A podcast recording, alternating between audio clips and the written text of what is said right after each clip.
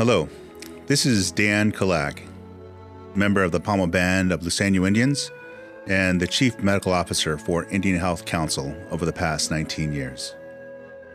Miyum. May we all wonder and be blessed by the energy created by the life around us, perpetuated and created from our ancestors and their ancestors for time immemorial. We recognize the Creator's hand is all that we see, feel, think, and do here on earth and in our short existence. We treasure our time together and we wish each other peace, happiness, and long life. For love, health, time is all we have here on earth.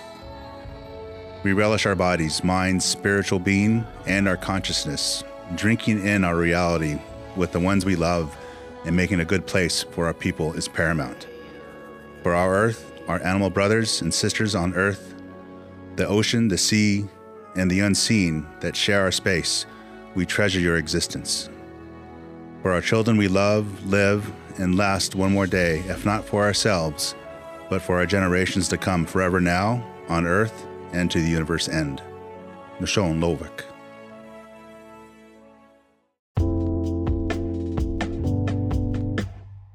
So, welcome to the 40th episode of What About Life. I'm your host, David S. Dawson, the multimedia coordinator here at Indian Health Council. Joining me, as always, my ever present cohort, Mr. George Pojas. Hello, hello, hello.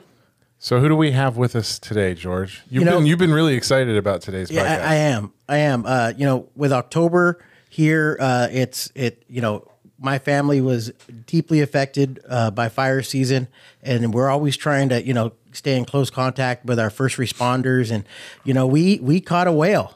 We caught a whale, and we got the big we got the big man here, uh, our very own Rincon's finest, uh, Chief. You want to introduce yourself? Well, uh, George David, good afternoon. Chip Duncan, Fire Chief of the Rincon Fire Department. I've been the fire chief for about six months. Uh, I was a captain here before that, so it makes me a little bit unique because I actually promoted up from a lower rank to the fire chief. So I think I might be the only guy in recent history that, that did that. I'm, I could be wrong, but I, I think in recent history I'm the I'm the first one. Well, if that makes sense. congratulations. Thanks. Yeah. Yeah. Well, thanks for taking the time. Thanks for taking the time. Appreciate it. and before we hit record, you were saying you, you grew up here, right? Like, So actually, I grew up in East County of San Diego, so I'm an East County guy. Yeah. Um, I'm second generation. My mom was born here during World War II at Balboa Naval Hospital, like half the people that were here during the war. Right. So I grew I, I grew up here. My dad was uh, an El Cajon firefighter. So I'm from a firefighting family. My, my my dad, my brother, my brother is actually he works for Valley Center Fire now. He's the operations chief for Valley Center. My son's a firefighter. My son-in-law, my nephew. So everybody in my family is fire, and then my wife's side's all military. So we have interesting get-togethers when we all get together. Get together. So Well, thank that's you. a whole lot of service. Thank you for the service. thank you. Yeah. So as I mentioned, you know, uh, uh, the the fire season is something that that I follow closely. My my uh, my family's from La Jolla, and and my in laws lost their home in the uh, what was it the 07? Oh, the Poomacha fire. The o- the 07 Poomacha fire. We actually saw the fire start right in front of our yard. Uh, we we lived in Poomacha, and and it was uh, you know it was. It, it was uh, uh, I, I don't know I don't know what to say. Devastating. And then and then I believe in 0 03 but uh, my my my family uh, own, owns the Julian Market in Delhi. We lost our our our bit our our store to a fire. We still don't have the answer why. They say maybe electrical, but we lost our store.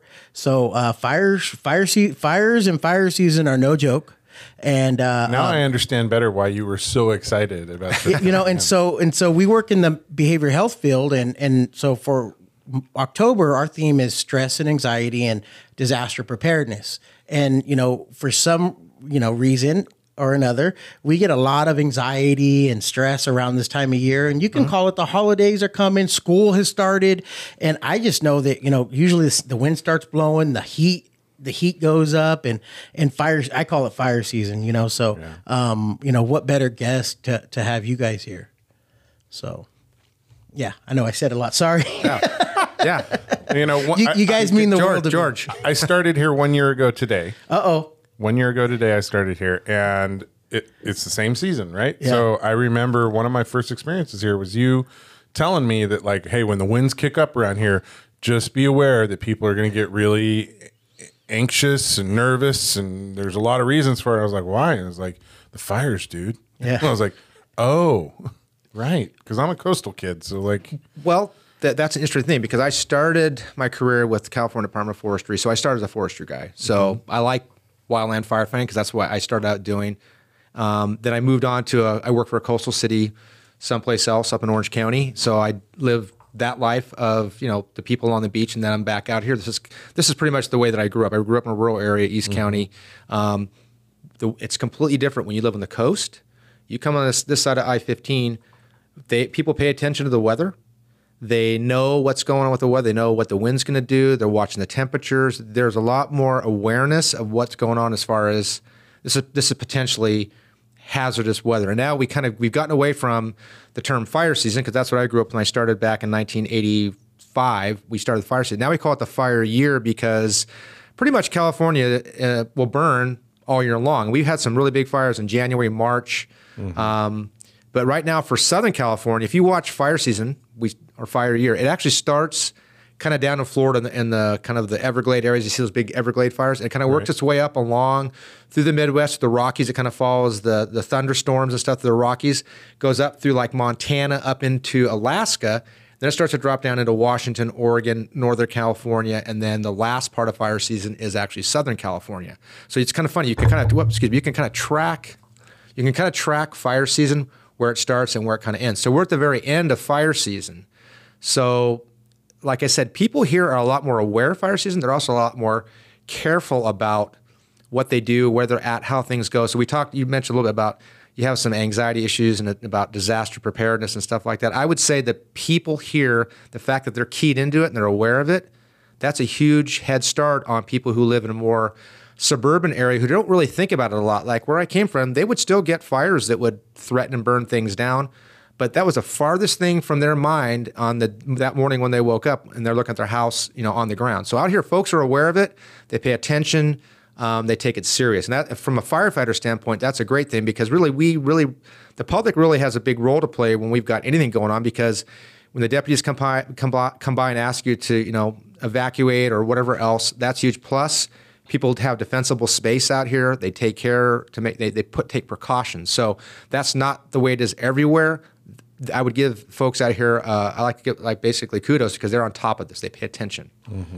It makes sense.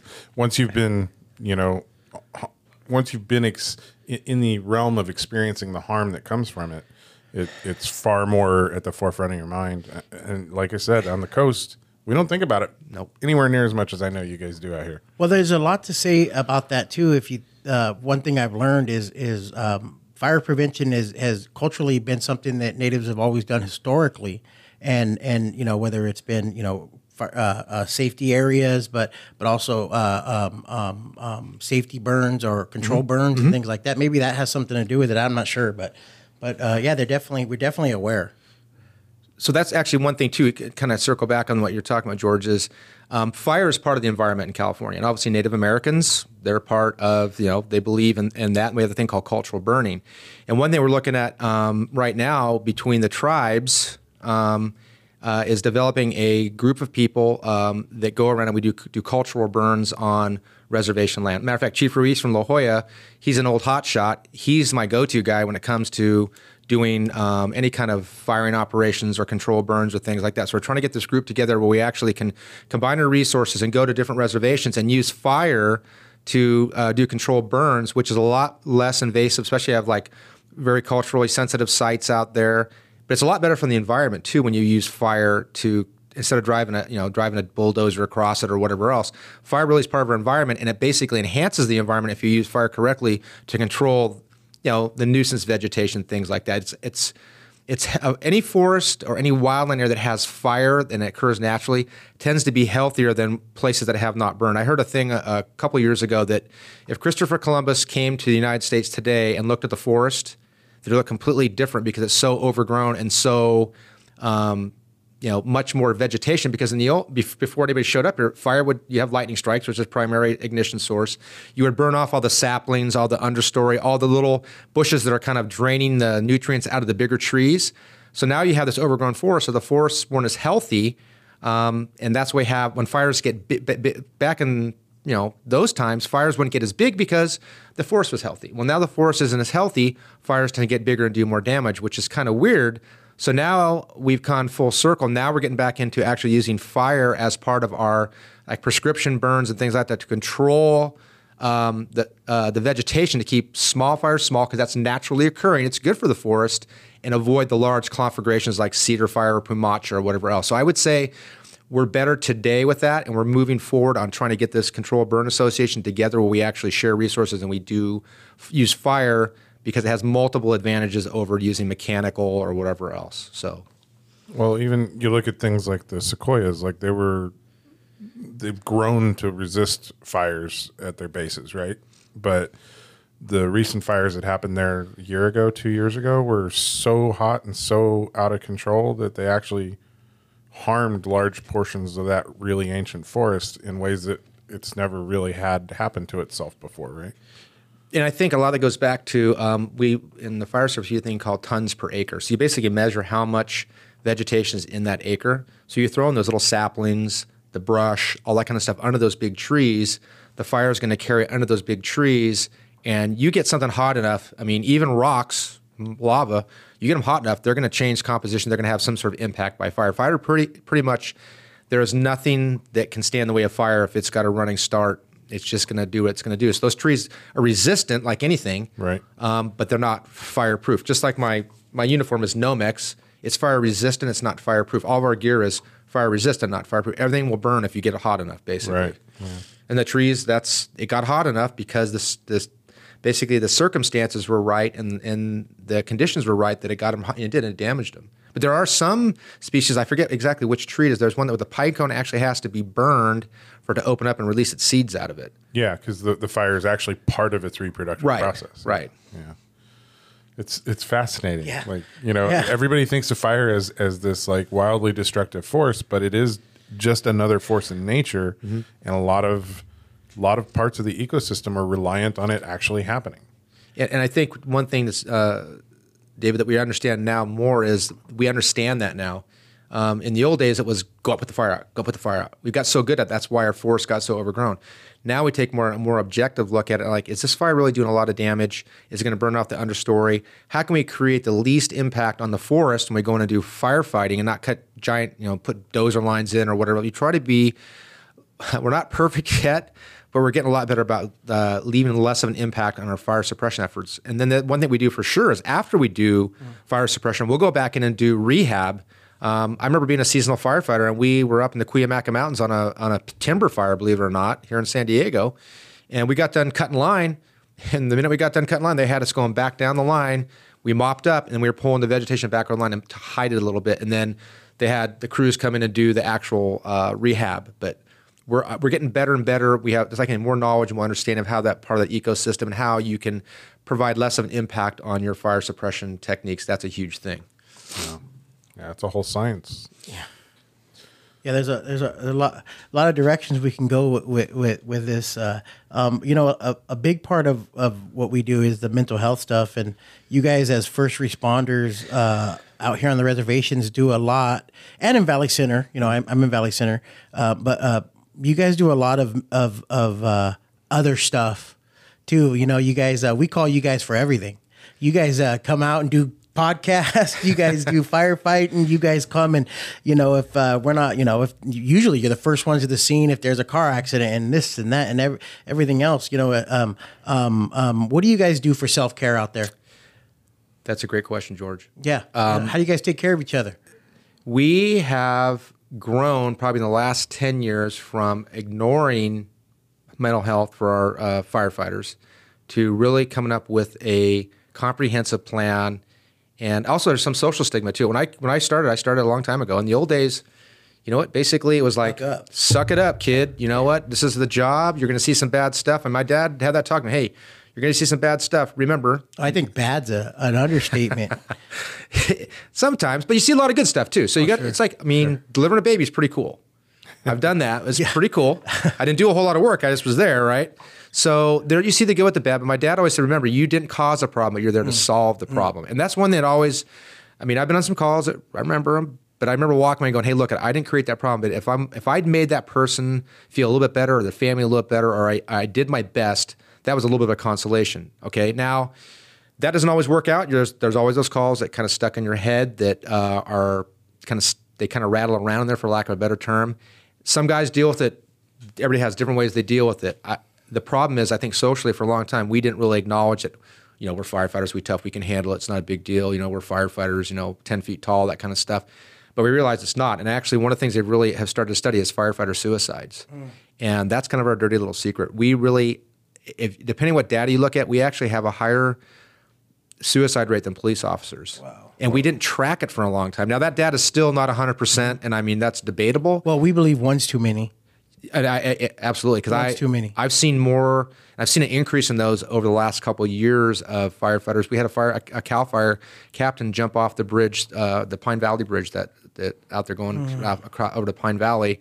Uh, another captain in Orange County, uh, he jumped off his freeway overpass. So, and these are young guys. These are not. I mean, these are like young captain guys, wow. fit, you know, prime of life type things. So, we kind of collectively uh, as fire chiefs, uh, we now actually have like a mental health task force. I think it's through California Fire Chiefs. We pay a lot more attention. So now, what do we do for our, um, for our guys and gals in the fire service? Well, we start with peer counseling. So uh, peer counseling. Um, in my past life, uh, I was exposed to. We are my old fire department. Actually, we uh, lifeguards were part of our department, and we had a lifeguard get killed in line of duty, and uh, LA County Fire Department, same thing. They're firefighters and lifeguards. They're the same. They're part lifeguards are part of their fire department. They sent their lifeguard peer counseling team down to do peer counseling with our lifeguards. And being a third party, I was down there because I was in charge of some different things. And I watched how the lifeguards interacted with the peer counselors versus the people that kind of were the the, the clinician type people they send out there, mm-hmm. night and day because you have a guy walk up to you in a uniform and he starts talking to you and he speaks your language and hey man what's going on are you doing all right those guys would really open up and talk to him versus, uh oh, you know, this guy's a clinician. I got to watch out because, right. yeah, yeah, he's, oh, yeah. he's got a white coat on. And, written up. Yeah, yeah, we get, get, yeah, right. It's a, it's a That's exactly right. Comfort yep. level. Yep. Right. Exactly. Especially in the field. So I saw that work really well firsthand. Um, and most of our departments have gone to uh, kind of a phased approach where we actually have the peer counseling level. So you have a, a, um, a large event. Perfect example. You remember a couple months ago that shooting they had in LA County where the they had a sh- uh, one of their uh, employees came and shot guys in the fire station. You remember that one? Yeah. okay.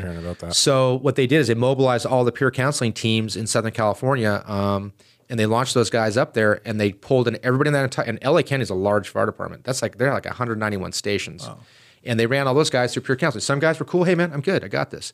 Some guys wanted to talk a little bit more and they were okay with the peer counselors. Then the next phase after the peer counseling is then you actually send them to a clinician. Eh, but when you send a firefighter or law enforcement to a clinician, it's got to be somebody who gets us because we we're a little different animal, you know, police and fire. We we operate completely different. We look at things completely different. And if you get the wrong clinician, those guys will clam up and they will not talk to you. So you got to get the person who understands police and fire. So there's uh, different groups out there that specialize in police and fire. And if guys don't feel okay after doing the peer counseling, we'll basically send them on to a professional and get professional help. And most of the time, they go talk to them once or twice and they're good to go. Occasionally, it takes longer than that, but at least we've identified we have a problem. We've admitted it that suicides are a dirty little secret. We need how are we going to fix it? We have a, a, tiered approach to do that, but we've really made that a priority here in the probably the last uh, maybe even ten years. We we finally jumped on board. For a while there, we really kind of just it was like it was out there, but nobody really talked about it. So we're getting better. Are we completely 100% yet? No. But the culture is changing, which is good. It's more accepting. Hey, if you got a problem, go get some help. And then we have uh, things in place to help you if you have a problem. I think it's interesting. There's all the same conversations we've been having about just the general population mm-hmm. in terms of like same time too. admitting there's a problem and and then mm-hmm. approaching and figuring out how to question and and and discuss it with you know the people we know who might be thinking about suicide and so a lot of those same situations but it, it, it always comes back down to the person who's in pain who can they talk to? Right. who who are they most open to talking mm-hmm. to? And and can you get those people to them in time? Yeah we we try our best to just uh, give our community as many tools and resources as possible because it's more likely that we're going to turn to the person next to us you know, rather than the professional. Eventually, we want to get to the professionals, you know. But I'm sure similar to firefighting, I mean, we got to be prepared at home first because it's going to take you time to get to the house.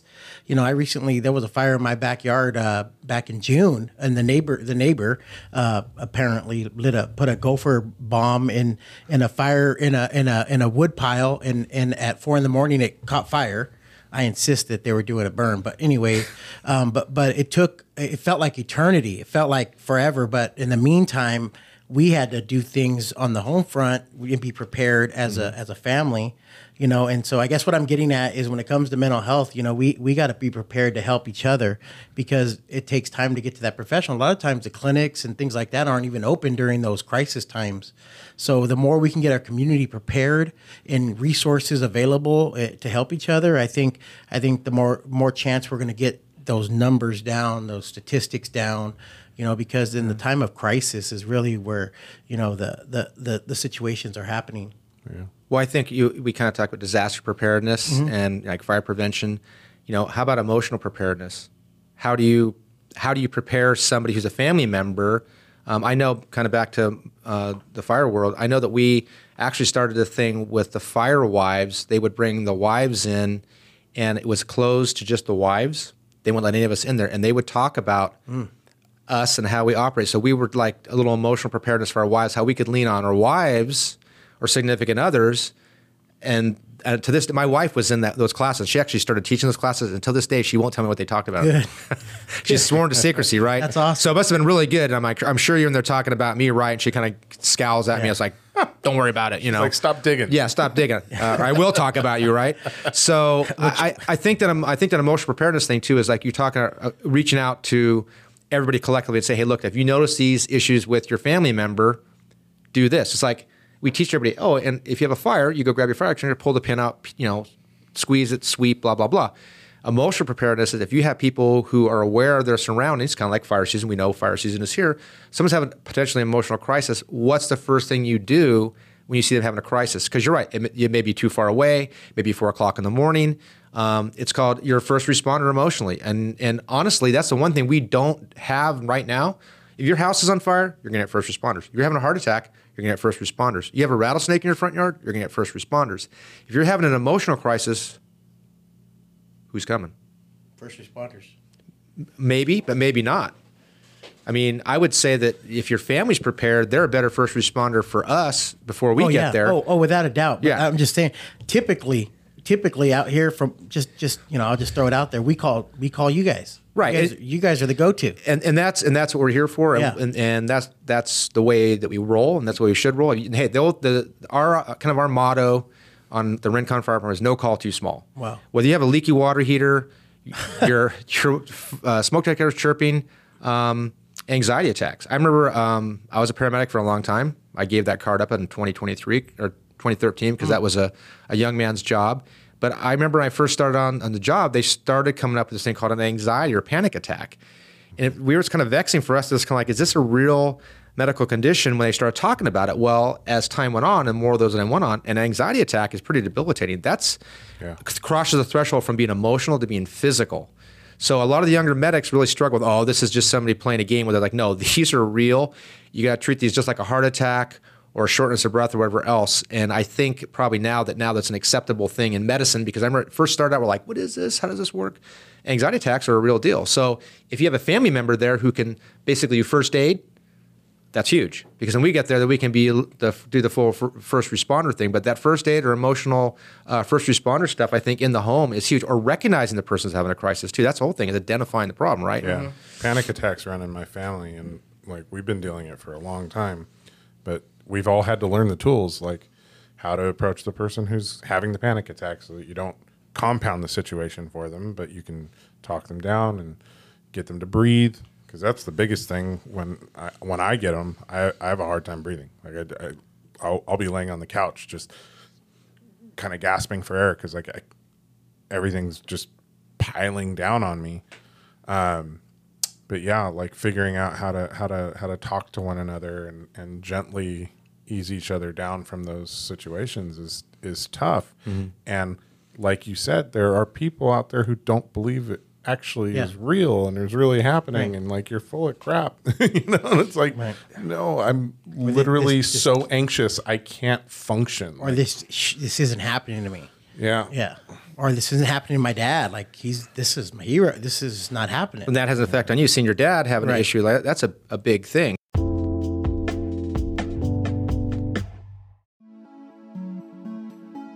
Indian Health Council has been empowering Native wellness for over 50 years. We continue to do so with services like our mobile pantry, where you can receive free and nutritious food for you and your family. Join us at our Rincon facility on the second Tuesday of every month or on the fourth Tuesday of every month at our Santa Isabel location between 10 and 11 a.m. Upon arriving, you'll receive a variety of prepackaged dry goods and bulk produce. The mobile pantry is open to all families and community members. Both of our sites are following all COVID 19 health and safety guidelines as recommended by the CDC at this time. Upon arriving, please stay in your vehicle and wear a mask when coming to receive your food and practice safe social distancing. We look forward to seeing you at our mobile pantry, and we thank you for listening to this podcast. Indian Health Council, empowering Native wellness since 1970.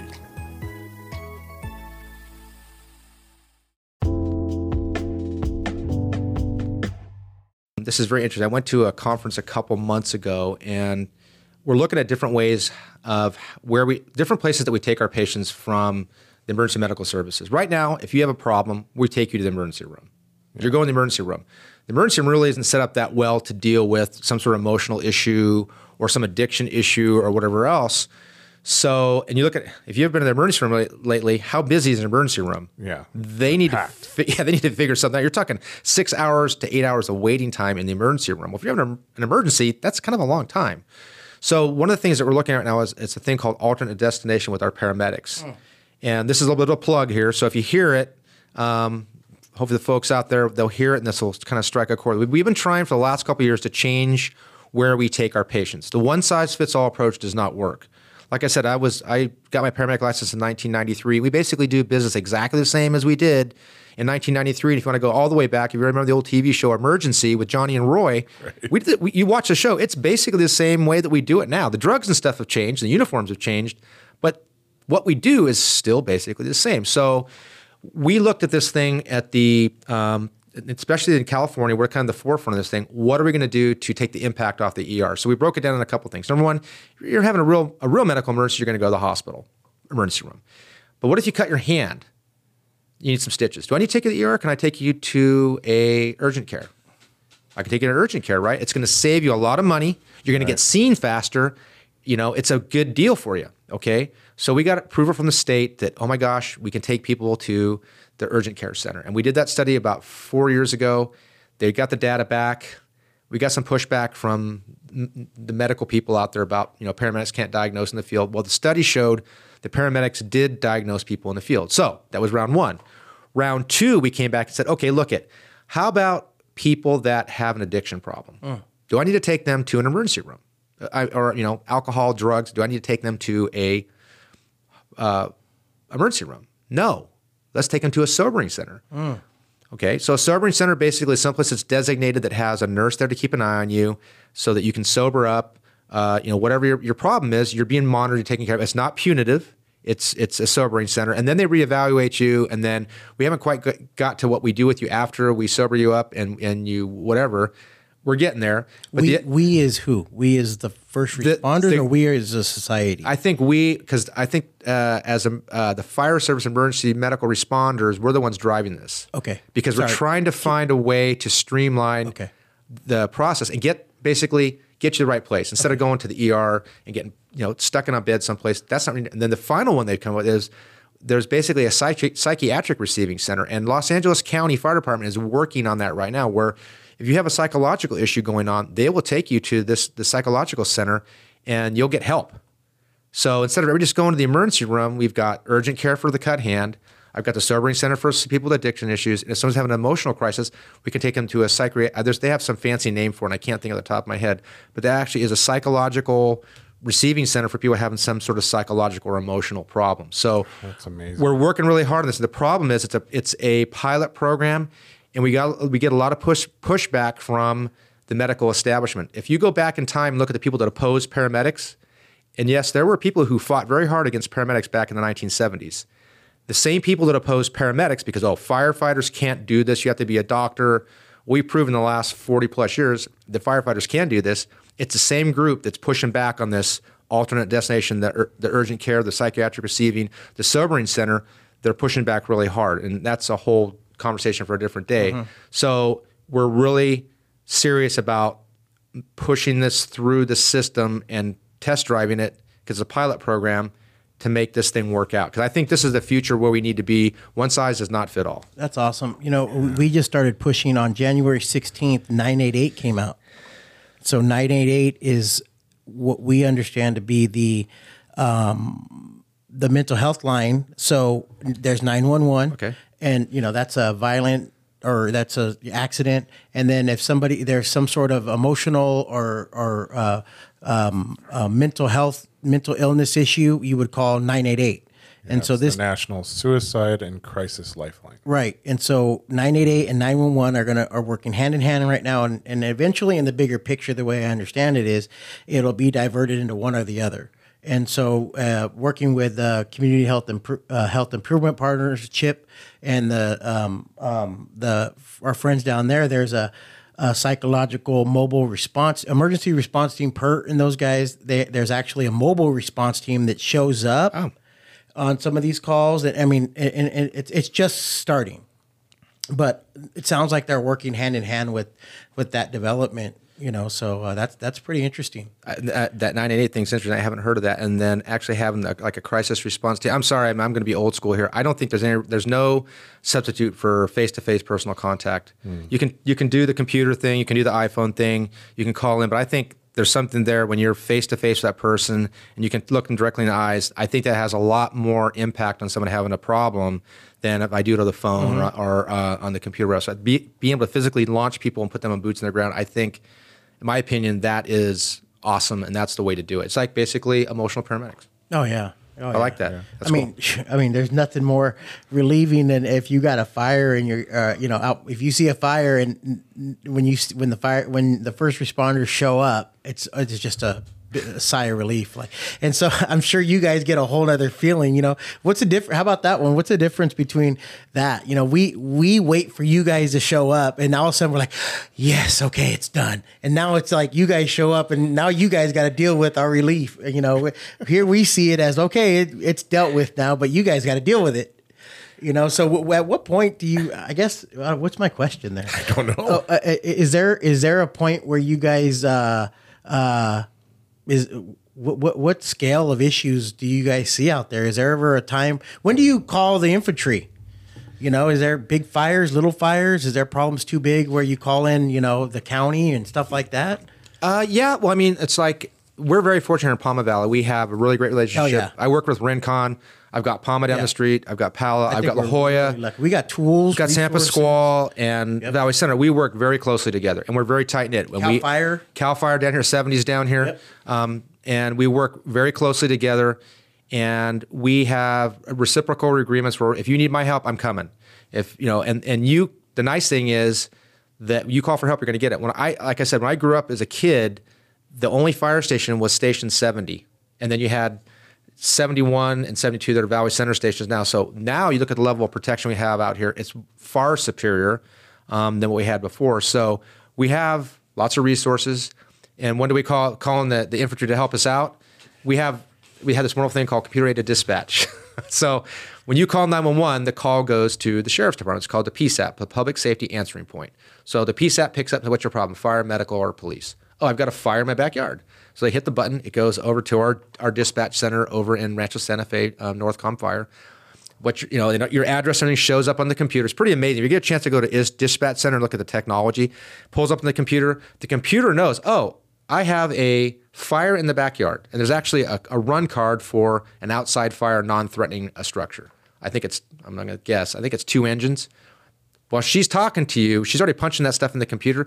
The computer's always going, okay, eh, station 70, closest. Rincon station 18 closest, or La Jolla station closest. The computer's already using AVL to look who's the closest. So the computer basically calls in the resources initially. Now, what happens when you get there and it's a little bigger than two engines? That's where the, the a captain on the engine or a, a chief officer like myself, we show up and we'll we'll upgrade the response. And the nice thing is when I click the radio and ask, "Hey, send me two more engines," I get them. Dang. And 30 years ago, you clicked the radio and said, "Send me two more engines." It was going to be a while. So that's kind of that. Does that answer your question? Yeah. Okay. Yeah. Uh, more so. Yeah. Is there is there any shame in asking for help out there? Uh, it's more embarrassing when you burn something down. So it's better to it's better to ask for help and get it done. And actually, Yeah. I'm, I'm being a little bit um, glib on that one, but no. You, you want and because because here's what happens is the minute those guys hear a fire call go down, whether it's a vegetation fire or structure fire, Everyone's waiting. Everybody goes out to their their rig and they uh, grab the uh. radio. So you're everybody's listening to you on the radio. So if you're the first guy there, you got to give the report on conditions. You better not mess it up because everybody's going, "Oh, he forgot that. He forgot this or that." So when you get there, they're re- they want to go.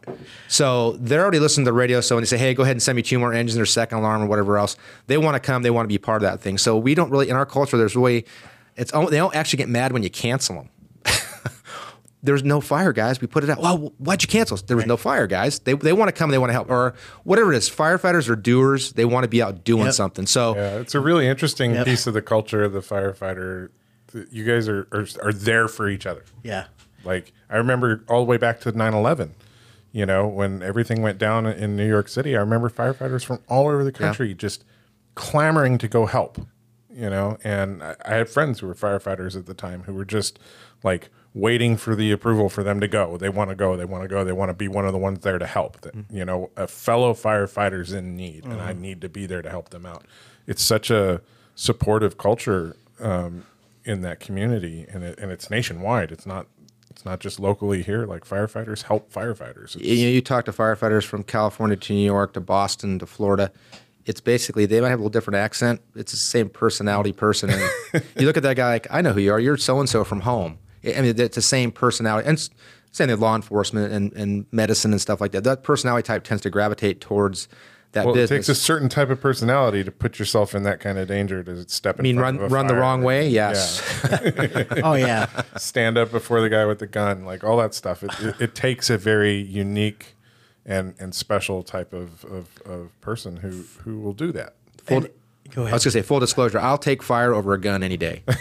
fire is way more predictable than a person with a gun. So my hats off to law enforcement. Oh, Those wow. guys, the deputies and police officers, they have our backs, man. huh? Right? I, I can guess with pretty good certainty what fire is going to do. People with a gun, those guys, my hats off to them. And they've had a, a rough couple of years here, but our law enforcement guys out here, guys and gals, are great. They have our backs, and we couldn't do what we do. You know, from just a traffic accident, directing traffic, or we have issues we need them to show up. They're here quick, and they have our backs, and that's that helps us do our job. So, those I really have a lot of respect for law enforcement because that's a, a whole different problem dealing with people with guns and things like that. I, Yeah. I prefer fire. Because you are getting into that variable of, of the human mind, Yes. as opposed to Yeah. the physics that fire follows. Right? Exactly. Well, Yeah. Perfect. Yep. Yeah. Hundred percent. Speaking of uh, the fire, I, I know I know a lot of firefighters out here. A lot of friends that are from here and take they take so much pride in their work, and they're so everybody's so knowledgeable. I could ask one question at a barbecue or at a get together, and everybody they're dialed in. They're dialed in. If they're at home and and and and you know they take so much pride in in their uniform and their position and their tribe, and and everybody's dialed in. You know, and and they're very very uh, uh, uh, informative and, and share and, and, and teaching and you know so much to where uh, there's there's a sense of uh, um, uh, there's there a lot of our youth firefighting is, is a trade that we like to get into you know? It's like kind of like what are you going to do after school? You know i'm going to go into fire you know i'm th- looking at uh, you know first responding and um, a lot of our young men more so you know? I think i think there's still some females that are interested but uh, uh firefighting is a trade. It, it, it's a it's one of the more popular lines of work out here that kids like to get into Oh, I, I honestly, I mean, I'm a little biased. I think it's a, it's the best job in the world. It's been I've been doing this job for 37 years. It's very fulfilling. I've learned a lot, and I learn something every day. Still, after all these years, and that's what's appealing to me is just like there's always something new to learn. You talk about how first of all, firefighters like to talk. So we're like, oh, we're all like frustrated history teachers in high school, right? We're going to tell you the story. but um, that's the thing is, and most firefighters, we're always a student of our profession. We're never the master of our profession because there's so much to know and things change all the time. You can't stay on top of everything because. I mean, the last 30 years, all the information we had on structural firefighting, how we did structural firefighting, has changed 100%. Things I learned in the fire academy, you don't do anymore because we know fire doesn't do that. Wildland firefighting, we know much more about that than we did in the past. So, our knowledge, we we kind of put that little DNA strand on our folks. You got to stay current and you got to stay on top of that because first of all, it's very interesting, but you know your people's lives are at stake, and if you're not on top of your A game with that, with the knowledge then you're putting your crew and your the public's lives at threat. And our guys take that serious. And you mentioned pride. That's one thing that uh, I mean. There's lots of uh, professions out there, but that pride and doing the job the right, you know, do the right thing the right way for the right reasons. That's really kind of the core of the fire service. And like you said, uh, uh you know, you call us for everything. That's why you have us. No call too small. Whatever your problem is, our job is to come out and solve that problem. So that pride, whatever it is, it's a leaky water here. Yeah, it's not the most glamorous call in the world trying to fix a leaky water here, but right now that's your most important thing going on. Your water heater is flooding your living room, right?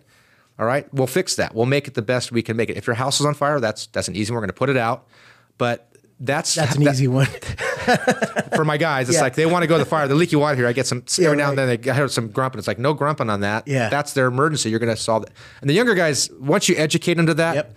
that's important. So we got to, as the older guys. Yeah we have to kind of set the standard and tell them what's right and wrong. It's like educating and bring your children up the right way. Mm-hmm. That's kind of way we are. So back to mentioning people, you know, natives in the, in the fire service. Right now, if you want a job in the fire service, this is the perfect time for oh, it. Oh, really? We everybody is so understaffed. Oh, wow. But the big but after that is if you are anybody out there listening and wants to be a firefighter, seriously consider becoming a paramedic. Mm. Because most of the firefighters here in mm. California are firefighter paramedics, unless you work for the forest agencies. Mm-hmm um, there's a huge shortage of firefighter paramedics. I hmm. mean, my agency's experiencing it. Uh, Carlsbad, Oceanside, every I mean, every fire chief in this county will tell you he's having he or she is having issues with um, filling positions. And just I don't know if it's the COVID thing. I don't know if there's been a societal shift that people don't want to do this job. Nobody can really tell me why we've seen this this shift. Back in the old days when I was trying to get on, I took a test when I had 13,000 guys for 100 jobs. Yeah, not here. It was Los. Angeles County. But um, so this is a great time. So I would strongly encourage you, if you're out there listening to this thing, you want to be a firefighter, go to Palomar, Palomar College. It's right down the street. It's a it's reasonable. You can get started out as an EMT, which is emergency, emergency medical technician. That's kind of the, the beginning point. Then you go to the fire academy. That's 16 weeks. And then once you get the fire academy, then it's advisable to go to paramedic school. You don't have to, but it really increases your chance of getting hired where you want to work if you're a firefighter paramedic and that's really where the big um, disparity is we don't have a lot of those people i think i think a lot of it's because of covid we had to shut things down for a while but we really need firefighter paramedics so another plug you want a job this is the perfect time to be a firefighter yeah we have a lot of our a lot of our friends and family up in the up in the mountains they go down go into the forestry yeah you know, or they're cutting fire line, or they're working for the WUBI crews or NCIDC. Uh-huh. Is that similar to firework, or is that is that a way in? It is. Well, that's how I started. I was a, I was with CDF now Cal Fire. I started as a forestry guy, um, and it's it, it's dependent on the person's personality. Uh-huh. There are some people who do not like doing the medical part of the job. There are just some people don't. Some people just like the fire aspect of it. There's some people that like the wildland fire aspect of it. That's the nice thing with the fire service is There's different. If I'm into wildland firefighting, I go to work for the Forest Service. If I want to do this, I go to work for Cal Fire. If I want to be a structural firefighter, I go to work for. It. If I want to be a firefighter, it gives you different things that you can do. And like our department, we're fortunate. We get to do a little bit of everything. Yeah. We do wildland, we do the medical, we do structural. We're kind of like the pocket knife. We do all kind of things. But that's you know a hotshot crew you want to be in a hotshot group? Go to work for the, the, the, the Forest Service. There's guys that love that job, and I love getting on doing that a little bit. I'm getting kind of old now to swing a tool that long. Those guys are yeah. those guys are tough guys. They oh, get out and they they they oh, put yeah. put their nose down and get to work. So oh yeah, it, it, there's the nice thing, and so even even in our job, you can become a fire investigator. Um, you can go into fire prevention. You can become an urban search and rescue guy. There's so many subspecialties. I, I would exactly. love to do a whole separate podcast on fire investigation. yeah. That's it. Yes, that would be a whole podcast. yeah. So uh, um, there's a lot of ways we can go with this conversation. Yeah. But uh, um, I think I think it's important uh, uh that you you know you sharing that uh, um, your guys is the pocket knife. The you guys being the pocket knife, huh? So you guys do it all. We try. Yeah, we yeah. try to, and that's a, that's the other thing that's cool with this job. It's it's always a challenge, and the one thing that's kind of like um, in our DNA too is we are problem solvers. If you give those guys a Rubik's cube and tell them, "I want you to make this thing," all the thing, they will you know make mess with that thing until you solve that problem. They are problem solving people, so. That and they like to think outside the box. Sometimes a little bit too much outside the box. Got to bring them back in a little bit, but they're problem solvers. So they're, you give us a problem, they'll sit there and they'll noodle it in their head for a little bit. They like to solve. They like solving problems. You, you know, uh, uh, we- we'll, finish up with you know with with the beginning. We'll finish with the beginning. When we started our prevention and early intervention grant, uh, well over ten years ago, you guys were the first people we called. We wanted to kind of get the word out and, and get our grant information out, and we wanted to have a huge event. And so we started with an Earth Day event, and and we said, okay, well, we have an Earth Day because the Earth Days were popular. We wanted to get grounded and and and and uh, and do kind of like a wellness event. And uh, we said, well, how are we going to get everyone here? What does everyone like? Well, everyone likes the, well, everyone likes firefighters. How well, how can we get the firefighters here? Well, we stopped. Me and Art, we sat there and thought, and we said, well, let's do uh, let's do some sort of contest. Let's do some sort of contest. And so we said, okay, well, let's have a race. Let's get the firefighters to show up for a race. And so we asked all the fire departments around to show up here for a fire de- for a race. And they're like, why in the world would they do that? They're way too busy. George, don't ask them to do that. I'm like, well, that that's I got challenged with getting people here. I needed to have a huge event, and so I went around and I asked you guys and and Doug and Coco, every and Chief Ruiz, everybody, and and everybody said yes. And so next thing you know, we had I think six or seven fire departments out here, a full on race. We did it for three years in a row. And uh, um, you guys have always been there for us, no matter what we ask, from a information table to a relay race to a podcast. Uh, I'm sure we call you every day for everything. So you guys are always there for us. I think that's one of the other things about the firefighter culture is your community builders too. oh yeah, You know, like you protect the community, but I, I have always seen firefighters at functions supporting Oh, community. I, I can't tell you how much that meant to our program. That was Yeah. that started our program. It was huge.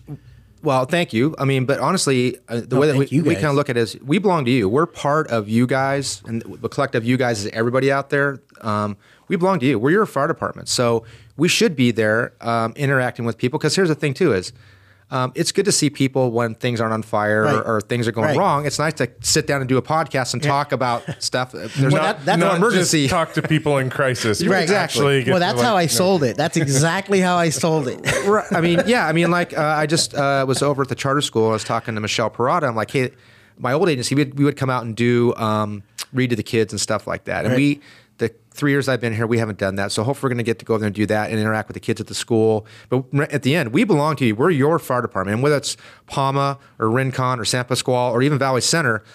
We belong. We belong to that community, and we take pride in the fact we belong to the community. We're part of that community. So, never feel bad about asking us to come out and do anything um, because we're that's what we're there for.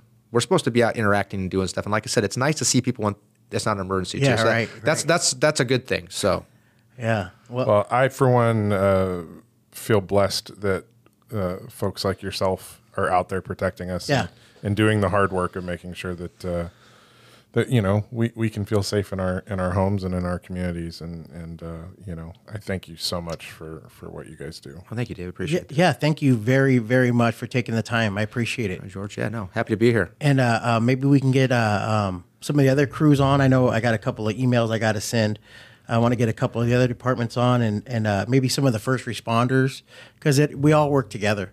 You know the uh, the tribal security things like that. Yep. Even, even the sheriffs, Yeah. because and, it all, and anytime you guys have anything you need to to spread out Yeah. there, like just reach out to us and we'd be happy to have you Fantastic, back no. on to talk about it and and share the word. Just the fact you had me on your day, I appreciate. We co- covered a wide array of yeah, topics. you that was know great. that's why I think I had to cut it because I could. What I like about the podcast, man. you like- did a great job shifting gears. George. go Awesome. everywhere. Shifting gears, I, I man. I could go. I'm all over the place. no, I'm no, you, you, had, a- you had a plan. and weave. Your plan Bob was good. Yeah, yeah. But uh, thank Serpentine. you. Yeah, th- thanks for thanks for joining us. No, thanks for having me. I appreciate it. and uh, uh, maybe we'll see you again. Absolutely. You know. Well, until next time, everybody. This is what about life. take care of yourselves, and we'll see you again in a week. Yep. Thanks, Chief. Oh, my pleasure. Indian Health Council's What About Life podcast is made possible by the Prevention and Early Intervention Program funded by the County of San Diego Mental Health Services Act. Indian Health Council's behavioral health hotline can be reached Monday through Friday, 8 a.m. to 4:30 p.m. by calling 760-751-6004. That's 760-751-6004. If you are outside of Indian Health Council's service area and are experiencing a mental health emergency in San Diego, call the San Diego Access and Crisis Line at 1 888 724 7240. That's the San Diego Access and Crisis Line at 1 888 724 7240. Or call the National Suicide Prevention Lifeline at 1 800 273 8255. That's 1 800 273 8255 for the National Suicide Prevention Lifeline. Help is available. All you have to do is reach out for it. Indian Health Council, empowering Native wellness since 1970.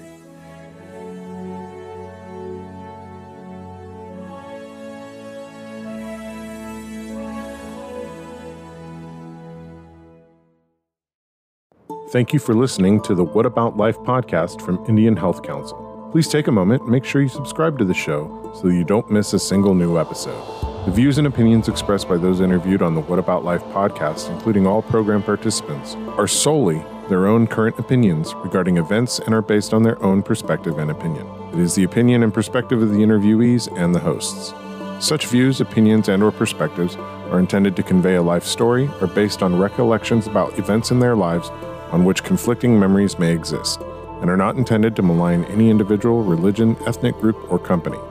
The views and opinions expressed do not reflect the views or opinions of Indian Health Council, Inc., or the companies with which any program participants, interviewees are or may be affiliated. The What About Life podcast is a production of the Health Promotions and Marketing Department at Indian Health Council and is funded through the Prevention and Early Intervention Program from the County of San Diego HHSA Mental Health Services Act. What About Life is produced and edited by David S. Dawson, executive produced by Beth Turner.